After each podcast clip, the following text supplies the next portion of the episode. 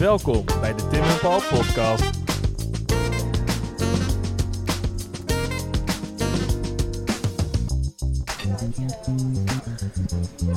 Tim, daar zijn we weer. Ja, proost. Ehm, het is lang geleden, Tim. We zijn even off the radio, off the record geweest. Hè? Ja. De vakantie was, eh, was hoog nodig, we hebben hard gewerkt. Jij hebt hard gewerkt, ik heb veel, veel thuis gezeten. Ja, ik moet wel zeggen, we zitten nu in het zonnetje op het terras. ja. En eh, ja, het is dat we het hier kunnen combineren. ja, Anders had ik gewoon dit niet nu gedaan. zonder, zonder microfoon op een terras te zitten Ah, bedoel ja. je? Voel je een beetje ongemakkelijk bij? Ja, wel een beetje. Oké, nou dan, to the point. Ehm, misschien is het leuk om weer een eh, nieuw seizoen te gaan doen. Dat gaan we sowieso doen, Paul. Maar, weet je, we zitten natuurlijk al graag snel in onze eigen bubbel. Want wij vinden onszelf natuurlijk heel erg leuk. Maar wat vinden de mensen eigenlijk, ervan? Hè? Want we hebben een recensiepagina via, via iTunes... waar Ja. mensen af en toe iets kunnen achterlaten. Dus laten we daar een keer doorheen gaan bladeren en kijken wat, ervan, eh, wat mensen ervan vinden. Dit is ons ook eh, ge- geadviseerd hè, door verschillende podcastkenners dat dat goed is om een band op te bouwen met de luisteraar. Met de achterban, ja. Volgens mij hebben we die wel. Ik hoop het. Ja, Ja. Het is vooral veel zenden wat wij doen natuurlijk. ja. Maar we proberen te luisteren en te, te commenten op Maar het is wel goed dat, dat we dit doen aan, aan het begin van eh, het nieuwe seizoen. Want we hebben iets bedacht eh, wat we willen gaan doen. Daar gaan we het later over hebben. Ja. Eh, als een soort van hè, kick-off van het nieuwe seizoen. En laten we dan, voordat we daarmee beginnen, eens even kijken naar wat mensen schrijven. Ja. Paul, Nou, jij, we beginnen positief. jij hebt een aantal dingetjes Ik uitgezocht. heb een aantal dingen aangeschreven. We hebben 84 recensies gekregen. Nou, dat vind ik toch best, eh, best Zeker, aardig. Hè? zeker, ja, Die mensen hoeven dit niet te doen. Nee. Dus dat Ze is hoeven niet te je hoeft- luisteren, Je hoeft niet te luisteren. Je hoeft ook niet te... Ja, het leuke is het wel doet, maar hey, ik kan me voorstellen dat je andere dingen te doen hebt. Maar eh, zo zegt Turtle Girl 1993 bijvoorbeeld een toppodcast. Vooral die over de natuur. Dat was met, eh, met Norbert. Eh, en het Songfestival. Dus dat is heel mooi. Die kunnen we vijf sterren, die kunnen we in onze zak steken. Ja. Ehm, helaas, de comment die daarboven staat, eh, niet van Turtle Girl 1993, maar Big Tuna 99. Dus zitten wel we zitten een beetje in die aquatische ja. vibe hier, eh, Tim.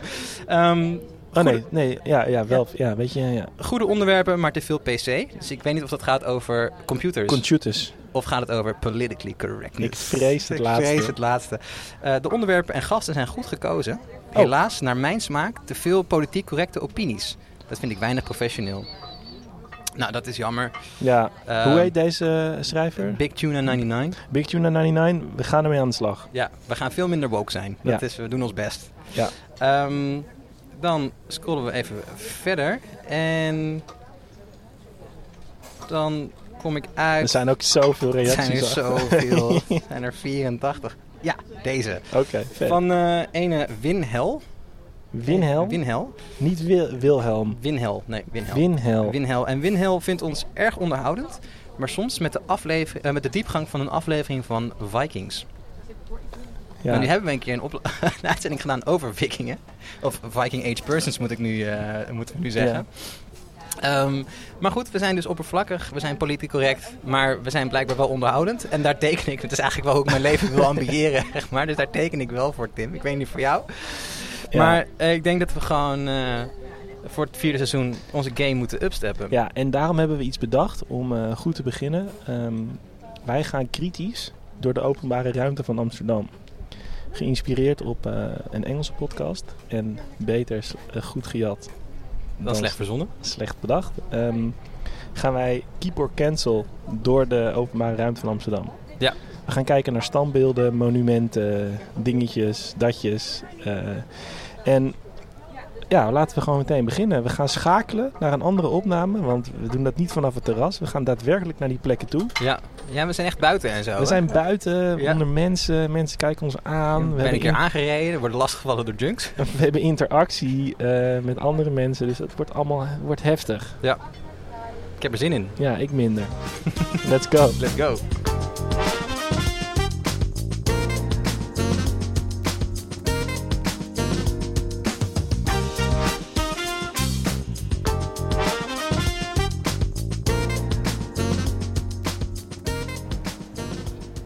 Beste luisteraars, een hele goede middag. Bij het volgende, ik weet niet eens meer welk seizoen, Paul. Weet jij dat nog? We, zitten, eh, we gaan seizoen 4 beginnen. Seizoen 4. En voor seizoen 4 dachten we, we doen weer iets wat We anders. doen wat leuks. Na de isolatietapes en de normale interviews. Ehm, keep or cancel, kun jij dat even uitleggen? Eh, Eh, nou ja, eigenlijk heel simpel. De naam zegt het wel. Als je een beetje Engels kan, dan weet je al wat het betekent. Dingen mogen blijven of we moeten ze wegdoen. En eh, we hebben een aantal monumenten en plekken uitgekozen in de stad, in Amsterdam. eh, om te kijken wat wij daarvan vinden en wat we daarmee moeten doen. Ja, en ehm, deze speurtocht heeft ons vandaag naar de Nieuwe Kerk gebracht. Ja. Eh, we staan in de tentoonstelling over de World Press foto. Ja, het is hier knijterdruk. En eh, er is niemand bij het monument waar wij nu staan. Ja, staan. Volgens mij ook überhaupt de enige die per jaar hier naartoe komen. Ja, ik, ik kom hier wel eens namelijk. Jij legt hier wel eens een bloemetje. Nou, dan ben ik even stil en dan denk ik nog eens na. eh, of, ik, of ik denk nog eens terug aan die ene dag waar ik niet bij was, maar wel veel over gelezen heb. Toch, toch in je hart zit. Ja, en diep in mijn hart. Eh, Ja. En we, staan, we gaan het niet langer uitstellen, denk Nee. ik. We gaan eh, het hebben vandaag over Jan Karel Josephus van Spijk, luitenant ter zee en ridder der militaire Willemsorde vierde Vet. klasse. Wauw. Ja, eh, Ja. Van Spijk. Van Spijk. Ik Ja. ken, misschien kennen jullie wel eh, de Van Spijkstraat, bureau van Spijk van de politie. Allemaal dingetjes van Van Spijk. Maar we gaan het denk ik vandaag in, de- in dit format, Keep or Cancel, gaan we het vooral hebben over of dit monument moet blijven of niet. Ja. Ehm, en ik heb daar nogal een sterke mening over. Oké, ja, ik Ja. laat me graag... eh, misschien kunnen we beginnen met het voorlezen van wat er op het monument staat. Ja, dat kan ik. Ik ben al net begonnen. Eh, ik was gebleven bij luitenant ter zee ridder der militaire Willemsorde. Geboren te Amsterdam den 31 januari 1802. En vervolgens gaat het verder. Hij handhaafde op den 15 februari 1831 voor Antwerpen de eer van Slansvlag ten koste van zijn leven. Oeh. Ja, dus ik, ik weet, ja, misschien moet het Een gewoon lokale held hè, Ja. uit Amsterdam. En eh, zijn leven gegeven. omgekomen in Antwerpen. Maar, maar vertel Tim, Ja, hoezo? Van Spijk, Antwerpen, Nou, hoezo? Eh, in 1830, daar beginnen we eigenlijk. Toen begon de Belgische opstand. Tot dat moment was eh, het Koninkrijk der Nederlanden omvatte ook eh, België eigenlijk. Antwerpen, dat hoorde er ook allemaal gezellig bij. En ehm, de Belgen hadden daar minder zin in dan de Nederlanders, Ja. mag ik denk ik wel zeggen. Eh, en die muitzieke Belgen, die kwamen in opstand Nee. tegen de, de godvrezende Hollanders, Nederlanders. En eigenlijk ehm, Van Spijk was toen luitenant ter zee. Hij commandeerde een, een kanonneerboot. En dat moet je eigenlijk voorstellen, dat is een klein zeilend scheepje eh, met één of meer kanons. Kanons. Kanons, ja. Ja, dus weinig geschut, maar wel, wel een paar.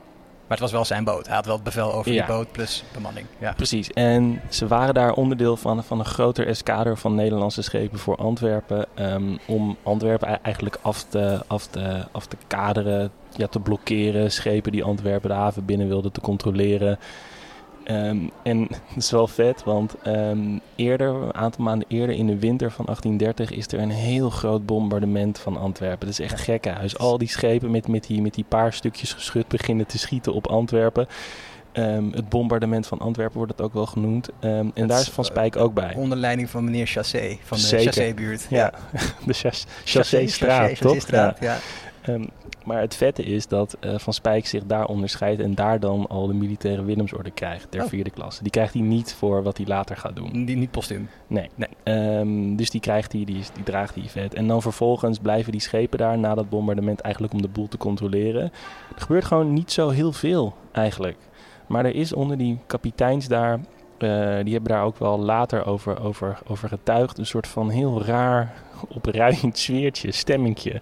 Ze, ze hinten er al een paar keer op dat als ze overmeesterd gaan worden of als ze iets gaan doen, dan liever zichzelf zullen opblazen, dan liever gewoon eh, ja, dan de dood te verkiezen dan, het, dan de strijd te verliezen. Eh, en dat gebeurt ook met Van Spijk. Eigenlijk is er een soort van windhoosje, een klein stormpje. Dat schip is, dat, dat, dat, dat, eigenlijk dat dobbert af naar de kant. Er zijn wat Belgische troepen op de kant. En vervolgens eigenlijk uit het niks eh, laat Van Spijk die boot exploderen. Ja. En, en dan, en dan is, is, is het bekende verhaal, weet je, dat hij roept dan liever de lucht in. Ja. Het verhaal is eerst nog in de 19e eeuw dat die... Oeps, ik sta hier gewoon heel... eh, ik sla bijna de, de spullen van de, de, de kerkbank af. Eeuwen oude spullen, ja. Ja, eh, maar het, het verhaal is in de 19e eeuw dan nog dat de Belgen echt zeg maar vanaf de kade het schip overmeesteren aan boord komen. aan, aan Precies, ja. En dat die, katholieken die... eh Ja. binnensfeer, die ja. muitzieke katholieken komen eraan. En dat Van Spijk geen andere mogelijkheid heeft dan op dat moment moest wel. de lont in het kruidvat te steken. En dat hij daarmee als heldhaftige Nederlander eh, dus de boot laat springen en niet de vlag hoeft te strijken. Want dat is natuurlijk waar iedereen in de 19e eeuw bang voor is. Ja, stel je voor. Stel je voor dat je Ja. de vlag moet strijken. Maar eigenlijk, wat ik net ook al zei, er gebeurde niet zo gek veel. Of die Belgen aan boord zijn geweest, is niet eens zeker. Ehm, en ook, het is niet bekend wat hij nou eigenlijk gedaan heeft. Of hij eh, de boel in de brand heeft gestoken. Er wordt ook wel gezegd dat hij in, de, in het kruidvat geschoten heeft. Dat hij een lont naar binnen heeft gegooid. Het is allemaal gewoon niet helemaal duidelijk. Nee. Wat er wel duidelijk is, is dat er van die bemanning van 31 man blijven er weinig van over. ja, van, van Spijk in Kluis, 28 man komt gewoon om hierbij. Ja, En die wilden ook allemaal liever de lucht in dan... eh, Nou, dat vraag ik me af. Ja. Ik vraag me heel erg af. eh, ik denk niet dat er een soort van gezellig overleg is geweest voordat die Belgen aan boord kwamen. jongens, ze komen eraan, wat gaan we doen? Wat- Willen jullie nog naar huis of zal ik gewoon het... eh, We moeten even stemmen. Ehm, nee, en dat is natuurlijk, vind ik wel heel erg opvallend. Hè, dat Van Spijk nou gewoon die keuze heeft gemaakt om dat te doen. Om de boel op te blazen. Daar hoefde hij gewoon al die mensen niet in mee te trekken. En we staan hier bij het praalgraf van Van Spijk. Ja. Maar zie jij iets voor die bemanning? Nee, hem- precies helemaal niks. En wat ik ook altijd denk is een soort van... Als kapitein heb je natuurlijk ook de, je hebt de verantwoordelijkheid over je bemanning natuurlijk. Ja. Van, ja, ga maar van boord af en ik blaas de boel. Dan zou je nog denken, oké, nou, Ja, fair enough of zo. Maar nee, jongens, we gaan allemaal... eh, we gaan allemaal naar de aan. kelder. Maar hoe weet je dat, ehm, eh, dat zijn laatste woorden zijn geweest? Van dat liever de lucht in. Is dat gewoon... Dat weten we dus ook niet. Nee. Dat weten we ook niet zeker. Dat, dat past natuurlijk heel mooi in die 19e eeuwse helderverhering. Want dat is het leuke, of het interessante aan- aangeval van Spijk. Hij, dit gebeurt allemaal in 1831, dus op 5 fe- februari. Een aantal dagen later eh, wordt zijn romp uit de Schelde gevist. Ja. Ehm, waarom we denken dat het zijn romp is, is dat hij, ehm, dat hij nog het lintje van zijn militaire Willemsorde op heeft. Dat zat nog aan het jasje Ze van, kunnen identificeren aan zijn... eh, Aan zijn lintje. pen, ja. Ehm, zijn lichaam is toen, of die romp, want meer was het niet, is toen naar Amsterdam gebracht. Eh, en, toen, en toen is hij op het marineterrein, dus achter het Scheepvaartmuseum, is zijn lichaam nog onderzocht door de marinearts daar. Om te kijken of hij echt dood was. Nou, ja, gewoon om een soort van ja, autopsie onderzoekachtig ding. Ehm, en omdat mensen toen ook wel het idee hadden van ja, dit wordt gewoon, dit wordt vet. En we moeten die man gewoon een beetje... Deze man moet een held worden. ja. ja. Nou, wat ze toen gedaan hebben, ze hebben hem toen eerst eh, anoniem in de Oosterkerk begraven. Mhm. Maar toen dachten ze toch een jaar later, eh, dit Nee. kan beter. Ja, laat er nog een andere grote kerk in Amsterdam Precies. zijn. En toen is er een, een, een hele grote soort van staatsbegrafenis geweest met veel bombarie, waarin hij naar, de, naar deze plek ook weer gebracht is. En, en ehm, is dit monument ook gemaakt, dus in 1832 al. Ja. Maar is hij toen... Waren er mensen ook een beetje soort van... Nou ja, het viel allemaal wel mee wat hij gedaan heeft. Want militair gezien, zeg maar, Militair, heeft helemaal geen klap uitgemaakt. militair gezien maakt het eigenlijk niks uit. En wat er eh, wel interessant aan is, is dat je dat vlak na zijn dood, vlak nadat dat nieuws bekend wordt, ontstaat er echt een gekke van spijkhype. Het gaat heel erg ver. Mensen willen allemaal een stukje van die boot hebben. Stukje metaal van die boot. Stukje dit, stukje dat. En En er soort is, van alsof hij heilig verklaard is en je een soort reliquieën hebt van... ja, eh, zeker. ja. Dat, daar moet je het mee vergelijken. Dus, dus er is bijvoorbeeld ook eh, een grote inzamelingsactie. Hè? Want ze willen dan ook een heel groot landelijk monument gaan maken. Want dit moet je denk ik meer zien als iets in Amsterdam. Dit monument waar we nu voor staan. Ja. Maar ze willen dan ook... ehm, ik zei, kijk hier uit mijn ooghoek. alle terwijl- Omdat de lokale brandweerforce hier binnenkomt. Ja. In, in een soort van eh, broeken. Veiligheidsbroeken ook. Ehm, Heb jij de strippers uitgenodigd?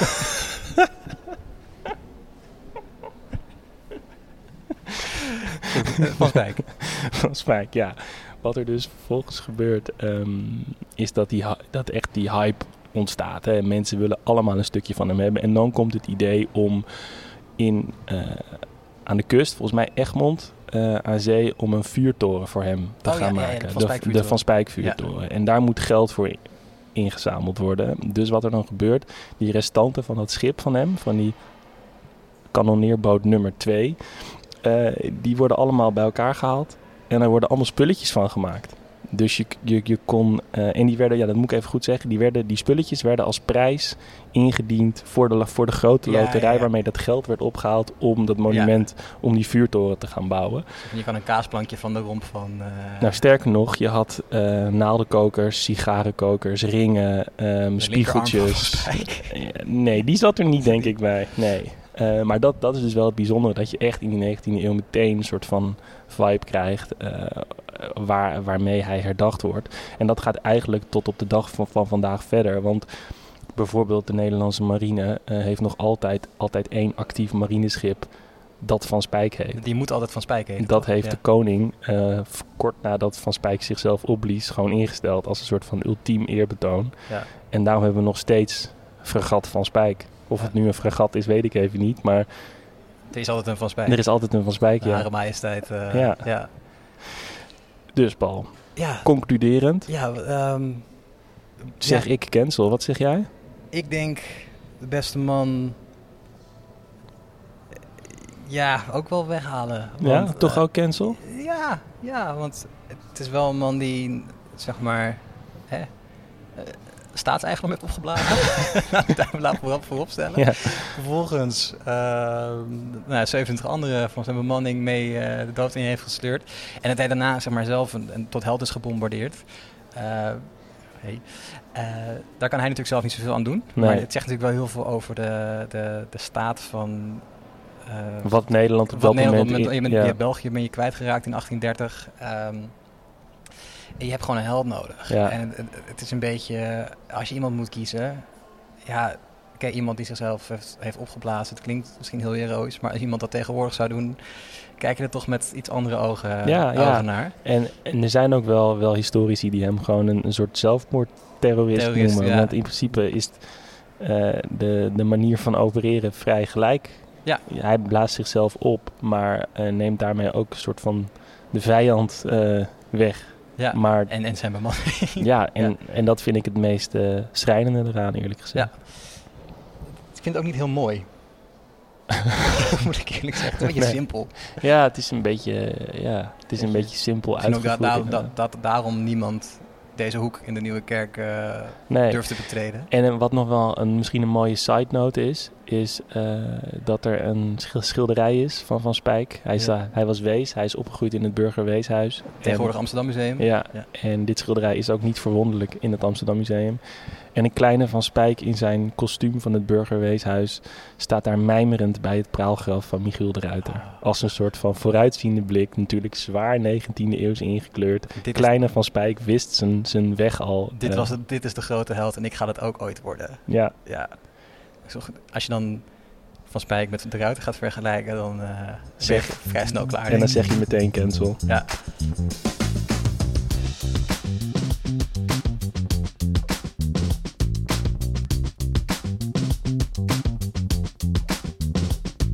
Vond jij dit nou een interessant verhaal en wil je meer over geschiedenis weten?